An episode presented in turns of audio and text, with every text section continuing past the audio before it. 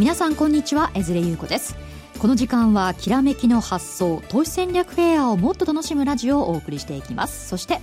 皆さんこんにちは。ラジオ日経の和島秀樹です。よろしくお願いします。よろしくお願いします。えさて和島さん先週末開催されましたパンローリング主催の投資戦略フェア、はい、え東京ドーム近くのねあのホールでやったんですけれどもすごい数でしたよね。ものすごい方にお集まりいただきましたよね、はい、びっくりしました。プリズムホール満帆といった感じだったんですが、はい、今年はですね過去最高の来場者数4600名以上が集まってくださったということで本当にありがたいですよね、うん、部屋を仕切るパーティションがなんか倒れたりなんかしてましたね。そうですか。すごいですね。まあ私たちもねあの朝から会場に行ったんですが、はい、本当に盛り上がっていましたよね。本当あのなんかあれだけのなんかコンパクトな会場なんですけどもすごい密集度合いがねそうなんですよ。すごかったですね。私もの朝行ったんですが、はい、朝の時点ですごい並んでたんですね。でまたさらに各ブースの前でそれぞれあのセッションがね、はい、あったんですけれどもさらにそこでも並んでて、まあ、私たちが担当しましたラジオ日経のブースも大人気ということでね、はい、本当に皆さんに感謝したいですよね、はい、えそして今日の相場見ていきたいと思うんですが全引けは165円51銭高い1万9411円57銭と強い動ききですね。まあ、本当に強いですね、でえっと、唯一といいますかねあの、アメリカが FMC を気にしながら、先週あたりからちょっと調整してたんですけども、はい、あのあの昨晩のところでいうと、ダウ平均は220ドル以上上昇して帰ってきて、はい、であの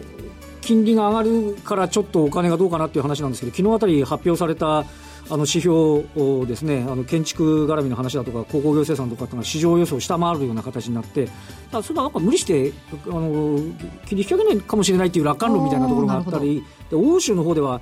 もうすでに最高値を更新しているドイツのダックス指数がそこからさらに2%以上上がるっていうね。はい。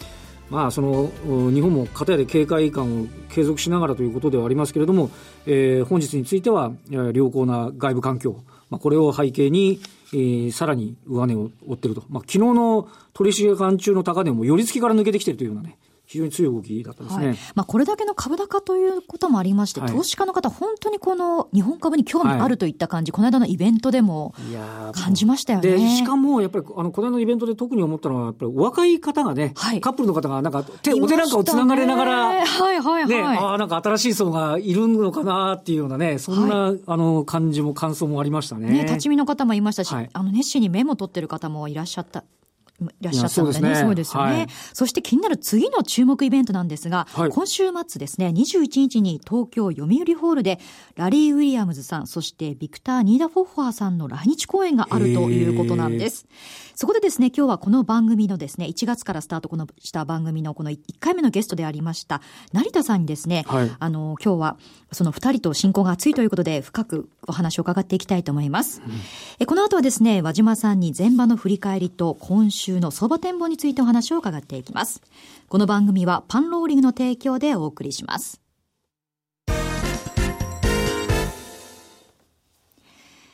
えさて、前場の振り返りをしていきたいと思います。日経平均ですが、165円51銭高い、19,411円57銭となりました。本当にこう、下がるタイミングがないぐらいですよね。そうですね。あの、で昨日あたりは、あの、ちょっと小幅安だったんですけど、はい、8円とかですね。そうです。上値を追っかけてって、で、あの、押し戻されて終わってるんですよ。はいはい、ちょっとだから、地合とすると、ちょっとこれでアメリカとかね、外部環境がちょっとクラッときたらどうかなと思っていたところが、うん、あの、先ほど申し上げた通り、その、昨日高値をで取り入って押し返された、その高値を上回ってスタートしてるんですよね。はいはい。まあ、それぐらいにあの、地合とすると、まあ、押したら、あ買いみたいなね、そういうスタンスの方がとても多いなというふうに感じますよね。はい。まあ、その下がったところで買いたい人も多いと思うんですけれども、なんかそれでも買うタイミング8円安じゃ買えないねなかなかね、だから結果的に言うと、昨日警戒した、警戒して売った人はね、もうだからやっぱり、あの、なかなかっていうことですし、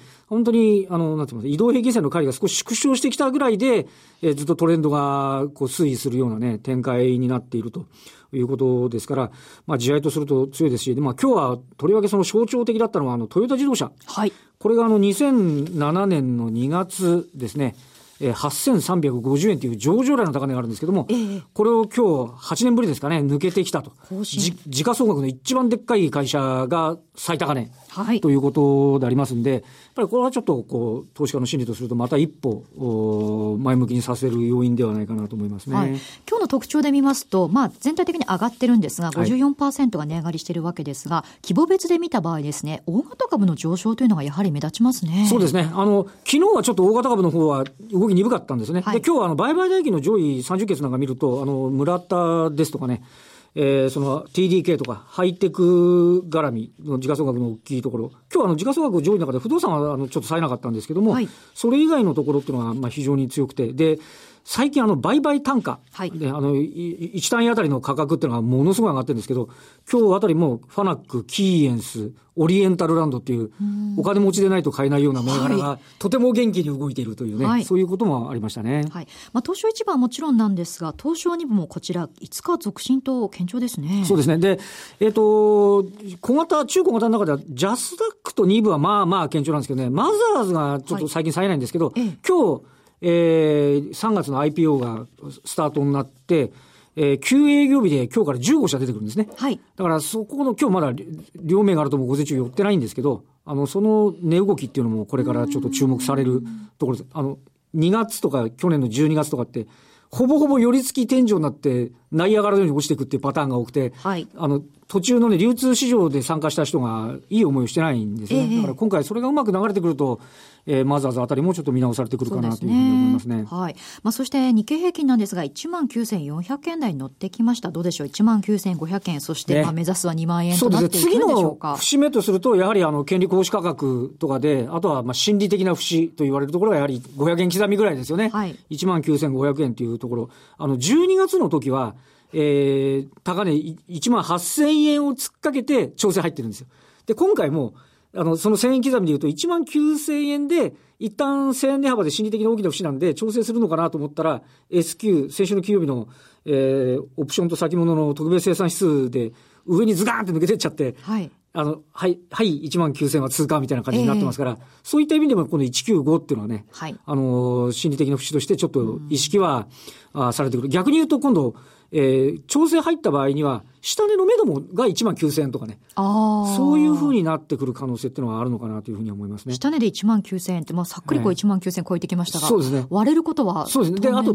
ちなみに今、あの、えっ、ー、と、さ、先物は6月現月なんですけど、現物より80円ぐらい下なんですね。はい、今これはあの、配当分なんで、来週、配当権利落ちが80円から100円とか、だからいや、あの、名目上というか、価格、もうそれは落ちること分かってるんで、はい、それが、あの、例えば配当取り一巡でちょっと買いが止まるとかね、そういうことも、あの、注目されますが、スケジュール的に言うと、まず今日、日銀の金融政策決定会合があって、はい、まあ、それ自体は多分何もないんでしょうけど、日銀の黒田総裁が、えー、なんか物価についてなんか言うかなとかっていうのがあります、ねはい、あとはもう FOMC。そうですね。日本時間で言うと、木曜日に朝起きたら、えー、いろんなことが分かってるって話になりますので、そこが一つね、転換点になるかどうかのポイントということも言えるんじゃないでしょうかね。はい。日米ともに金融政策の行方気になるところです。はい、この後はゲストインタビューをお送りしていきます。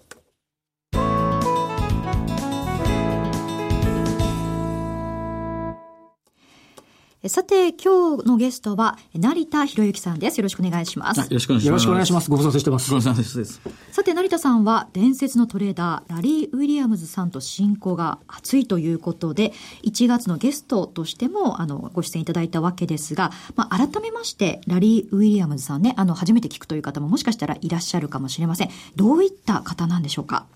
あの、ウィリアムズさんは、その、1987年のトレードコンテストで、まあ、1万ドルを1年間かけて、最終的には100万ドルを超える利益を上げたということで、まあ、このリターンがいまだに破られていない。はい、で、10年後の97年に、えー、彼の娘さんのミシェル、はい、今あのハリウッド女優さんですね、はい、が、えー、1万ドル10万ドルにしてまた優勝していると。でしかも彼のその投資セミナーに参加した方たちがですね軒並み優勝しててですね、はい、はい、そういったこともありまして、まあ、あの運用がうまいっていうだけではなく、まあ、投資の教育にも非常に、えー、精通している方ということで、まあ、日本にも、えー、約20年ぐらい前ですかね、えー、初来日されましてそれからまあ機会があれば講演をしているというふうになっております。そうですね。ウィリアムズさんの手法を学べば、パフォーマンスが上がるっていうね、それはすごいことですね。うん、そうですね。あの、はい、基本的なところをしっかり教えてくれるということと、まあ、いろんな、その、手法はあると思うんですけども、はい、まあ、使える内容がいろいろたくさんありまして、うん、単にテクニカルとかシステムだけではないんですね。はい、で、そこが最近はともに、えー、特に強調してまして、えー、どちらかというとトレーディングというのも投資スタンスですね。にすごい力を入れていますので、ファンダメンタルのお話が実はかなり多いです。はい。なんかね、まあ、運用成績いい人でもなんか天才肌で、よくわかんないけど儲かってる人みたいな彼だから儲かるんだよって言いたい時あるじゃないですか。ね、よく聞きがちですけどね、はい、ただそのお弟子さんというかね、教えた方までうまくいってるということは、それだけ教わる価値もあるし、話を聞く価値があるということですよね。そうですね。初期の頃は非常にそのプログラム売買をその、うん、強く推してまして、えー、パーセント R ですとか、独自の指標をたくさん、テクニカル指標を作った人でもありますので、はい、そちらの分野で非常に有名だったんですけども、うん、ただただやはり参加する方が、やっぱり彼のアイデアを使ってですね、改良して独自の運用されている方が非常に多いですね。はい。そしてそのラリー・ウィリアムズさんと言いますと、フォーキャストといって、はい、なんかレポートみたいのを書かれてるそうですね。年間2回。はい。えー、年の初めと、えー、6月もしくは7月ですね。はい。年の中にえー、出しております。はい。で、実際直近のものが当たってるんですよね。はい、そうですね。1月お邪魔させていただいた時にお話ししたような感じで、米株も負けてまして、まあ、先ほどのお話でその日本株今上がってますけど、はい、米株はちょっと今調整に入ってると。はい、実はこれもちゃんとレポートに書いてまして、で、彼の、まあ、今週末の、えー、来週、今週末ですかね、えー、この3月の20日前後、はい、これが実はターニングポイントっていうのも書かれてます。そのターニングポイントというのは？はい。ここからアメリカの方は多分上げていくっていう可能性がさらに上値多いということなんですね。もしくはまあ下げるかっていう、ここが一つのそのフォーキャストの使い方でして、はいはい、転換ポイントで必ずしもトレンドが転換するとは限らないですね。はい加速するかもしれない、そうなんですね。ここは実はちょっとこのレポートの誤解を生むところでして、ええですね、まあ、長くお付き合いさせていただいているので、私流に使いますと、彼のそのタイミング外れた時の方がトレンドが強いので、実は乗っていきやすいとかですね、はいはいはい、非常にまあ目安としては非常にまあ、便利なレポートです。逆に動く可能性もあるけれども、そのターニングポイントという、そういったタイミングというのはいい？はい。ドンピシャで。そうですね。そこで変化何かある何か、おっしゃるとですね。さすが注目されますね。はい。ね、もろ今週っていう。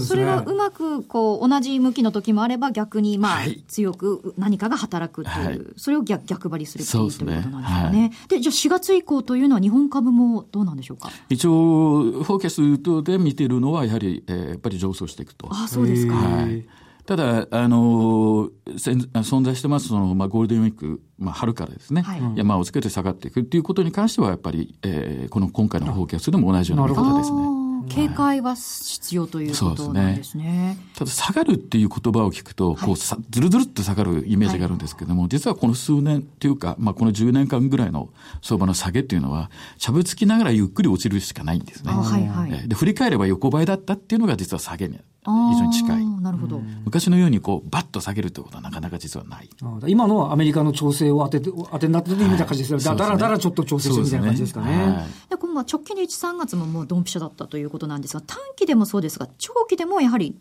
当たってるという、ね、はい、そうですね。2013年に来日した時に、ある番組に出演しまして、はい、まあ14年、昨年を踏み台に、今年ですごい高値をつけるっていうことはもう2年前に言ってますので、うんうん、えー、その辺もだいぶドンピシャだったですね。なるほど。はい、もうこのフォーキャスト、ちょっと気になるんですが、これどうやったら読めるんでしょうか？はい、確かに。これあの、パネルローリングの方でですね、えー、販売しておりますので、そちらのウェブサイトの方から購入していただくということになると思います。はい。それは英語版、日本語版？えパネローリングは日本語版です。はい。それはなんか成田さんも？あ、役は、翻訳は関係しておりますので。あ、なるほど。はい。じゃあ中身はもう熟知しているわけですよね。ですね。はい。で、そのラリー・ウィリアムズさんが、この週末ですね、21日に講演ということで、こちらパンローリング主催で、東京の読売ホールで行われるということですが、ここではどういったお話が伺えるんでしょうか？あの、ファイナルステージというタイトルで、まあ今回一般の方たちに、えー、多く伝えたいメッセージがあると。それは主に投資のファンダメンタルな部分だと思います。はい。それと今回こういったフォーキャストのように、まあ、あの自然的に存在しているサイクル、はい、これについて、まあ、ここまで上がっていくところは当ててますんで、はい、じゃあ次はっていうところ、先の話が少し触れるんじゃないかと思います。ということで、最後、彼の最後としては、今後のちょっと注意ポイントをちょっとお話しするような気がしますね。はい、最後というのはこう引退される、そうですね、70を超えてますので。はい。はい、そうなんですね。ということは、普通のこう、リスナーの皆さん、投資家の皆さんが、実際、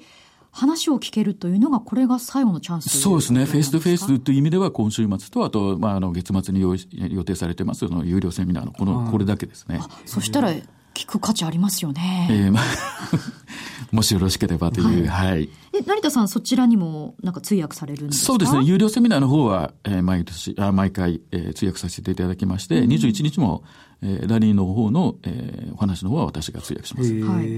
成田さん、こう長く付き合われてて、そのラリーさんの凄さってどういうところだと思います ?90 年代私銀行にいた時に、まあトレーダーをしてまして、で、その時にまあ彼に会って、まあ、率直な言葉を言われて、いまだに覚えてますけども、まあ、個人投資家って今非常に多いですよね。はい、まあ、彼はずっと個人投資家ががメインなんですけども、はい、個人投資家っていうのは相場が当たろうが外れようが儲けなきゃなんないっていう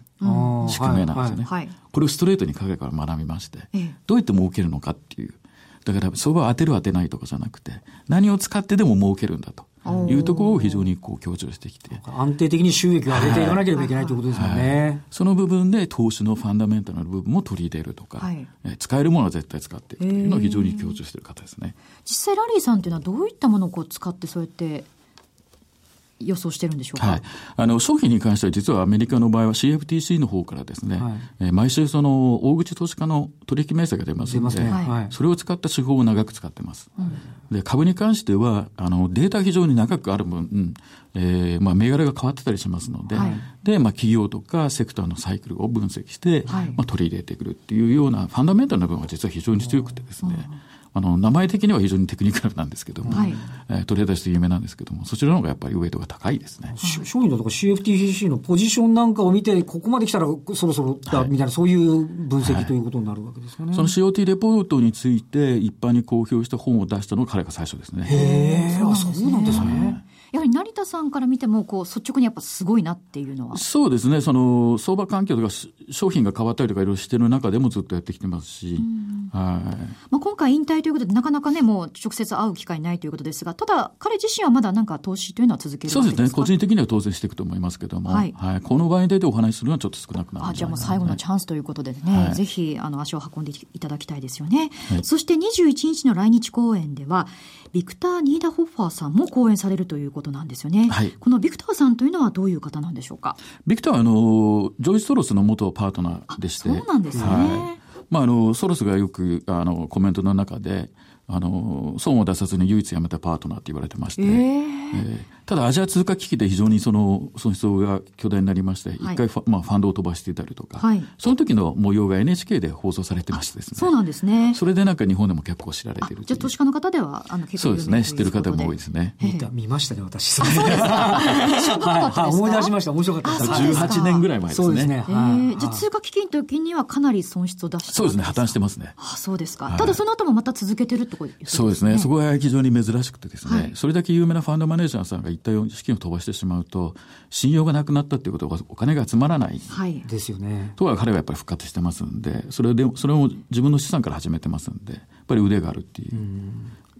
ですから、巨額な金額だけじゃなくて、小さい金額からも大きくできるなるほど。はい、なるほどね。まあ、通貨危機97、8年、そこからまあ18年ぐらい。そうですね。はい。その後の成績というのはどうなんでしょうか？非常にやっぱりパフォーマンスは非常に高いですね。そうなんですね。はい、ネットベースで20%超えてたりとか。はい。はい、これで実際この今回のあのセミナーではビクターさんからどういったお話が伺えるんでしょうか？実はですねビクターっていうのは、あの、お客様の資産を運用する、あの、運用会社を経営してますので、はい、投資の具体的な手法っていうのは多分語らないと思うんですけどなるほど。はい、投資投機の全般的なところをちょっとコミカルにですね、替え歌を使って表現する。替え歌？はい。はい。それどういう、どういう、どういうことですか？いろんな歌があると思うんですけども、はい、それをちょっとその、まあ、コミカルに書き換えてですね、えー、歌で表現しながら、ちょっと投資の話をしたいと。なるほど、え、それはこれから株は上がるよみたいななんか。もういろいろ出てくるかと思うんですけど。理解のなんか示唆かなんかに飛んだあれなのかもしれないですね。そうですね。なんかね。はい、まあトレーダーの心理的なものをおちょくりながら喋ってるっていう時も多いですけども。はいはい。これビクターさんとラリーさんっていうのは何か親交がそうですね。まあ年齢も非常に近いですね。二人とも73、4ぐらいですし、はい、あの、まあラリーの娘さんがその俳優、あの女優さんですけども、うんはい、ビクターの娘さんは確かあの英語、あの映画のディレクターで、あそうなんですか。その関係もありまして。じゃあお子さん同士がまずそうですね。はい。へえ、じゃあそういうつながりもあって今回ビクターさんも一緒に来日してくれるそうなんですね。はい。この場にはなかなか出てこないんですけども、はい、まあこういった引退ということもありまして、じゃあ花を添えるんで、じゃあ一曲歌でもっていう。なるほど。じゃあ本当になかなかじゃあ会える方ではないんですか？そうですね。はい。そういう意味では。実際会われたことあるんですか？あの、メールとのやりとりは非常に多いんですけれども、はい、実際フェイスとフェイスでビクターの今回初めですね。そうですか。はい、じゃあ成田さんもお会いしたことないということは。うん、なかなか表には出てこないですよね。そうですね。そういうことですもんね。じゃあ実際まあこういったお話というか歌が聞けるというのはかなり面白いですね。実はあの、まあ、運用成績は非常にクローズアップされるんですけども、ビクターの人で学んでた、もしくはそのトレーダーでしたとか、ファンドマネージャーの方たちというのは、独立されて、ものすごいリターンを上げてるんですよ。なぜそういうことが教えれるのかとか、はいはい、何がポイントなのか僕興味があって、ちょっと来ないかっていう話をしてたら、まあ、じゃあこういう会があるんだったら来てみよう。いいよっていうことで、私個人的には非常にそこは興味があります、ね、なるほどね。はい、となりますと、ビクターさんとそのラリーさん、自分もそうですけど、教え子もまあそのね、優秀というか、好成績上げてるって、なんか共通点みたいなのあります？そうですよね。そこら辺がちょっと、まあ、あの、何らかの形で見ればいいかなと思います。ね、興味ありますよね。あの、あの、日本でも、あの、はい、やっぱり替え歌、ディーラー替え歌とかってあるんですいや、そうなんですか？あの、え、歌いますか？え？あの、そうそう、あの、上がってもっとベビー私の買った後とかね。あある、ある、そういうのがあって、あの、やっぱり結構その、面白いんですもう語り継がれる。苦しさとか、あの、わかるんですか？マーケットが逆に行っちゃった時の心理の状態の弱さとかってのはあるんで、はいはいはい、おそらくです、やっぱその、それを聞くことによって、あ、こういう心理であの運用されてるのかなっていうのが、なんとなく分かるような、なんかそんな歌ではないかなっていうふうに勝手に思ったりなんかしますけどね。ね。はい、歌翻訳されてるんですか？成田さんさすがにあの、うまく歌詞はうまく翻訳はできないですけども、はいはい、まあ文章は、はい、翻訳はしますけども、やはり多少コミカルに。はい歌ってますし、まあ今本当におっしゃられたように、やっぱりトレーダーの心理的なところがこうしてくる感じですよね。ああ、なるほどね。はい、でもそういう、なんだろう、こう、強さももちろんですけど、歌の中にそういう弱さとか、もう実はそんなプロでも実はハラハラしてるっていうのとか、しかも日本のディーラーの中でだけしか入ってないのかと思ったら、そういうところで、この有名な方がやってること自体が結構びっくりしますよね。そうです面白いですね。ちょっと聞,、い、聞いてみたいな。面白そうですよね。それ演奏とかなんか別のプロの方がなんか歌はプロの方で、ビクターが多分ピアノをちょっと弾くんですけど、ども、はい。はい、楽しみですね、そのラリー・ウィリアムズさんですね、こちら50年トレード人生から今年で引退表明ということで、一緒にビクターさんも講演されるということですね。え最後の来日公演が3月21日土曜日、パンローリング主催、場所は東京読売ホールで開催されます。え現在参加予約受付中ということでですね、残りわずかということなんですね。19日木曜日が締め切りということで、お早めにお申し込みいただきたいと思います。参加の申し込みは番組ホームページのリンクからぜひ、えー、お申し込みください。えー、ここまではですね、成田さんにお話を伺いました。どうもありがとうございました。ありがとうございました。さて番組もそろそろお別れなんですが成田さんのお話面白かったですね。興味深かったですね。はい、そのまあラリーさんの引退のそのねセレモニーにもなるかと思います。お話伺えるのはすごい興味深いんですが、ビクターさんの替え歌というのも面白そうですよね。ね本当に面白そうですねこれね。はい。そして午前の日経平均強くなりました。5番はどうでしょうか？ねインデックスがそれとしていや横ばいとしてもまあ物色の中身がねこの大型株とかどっちに行くのかっていうその循環ぶりにもちょっと注目しておきたいと思いますね。はい。1万9400円維持できるか、はい、このあたりも注目になりそうです。来週も素敵敵なゲストをお招きしてお話を伺っていきます。お楽しみに。ここまでは和島さんにお話を伺いました。どうもありがとうございました。ありがとうございました。それでは皆さんまた来週。この番組はパンローリングの提供でお送りしました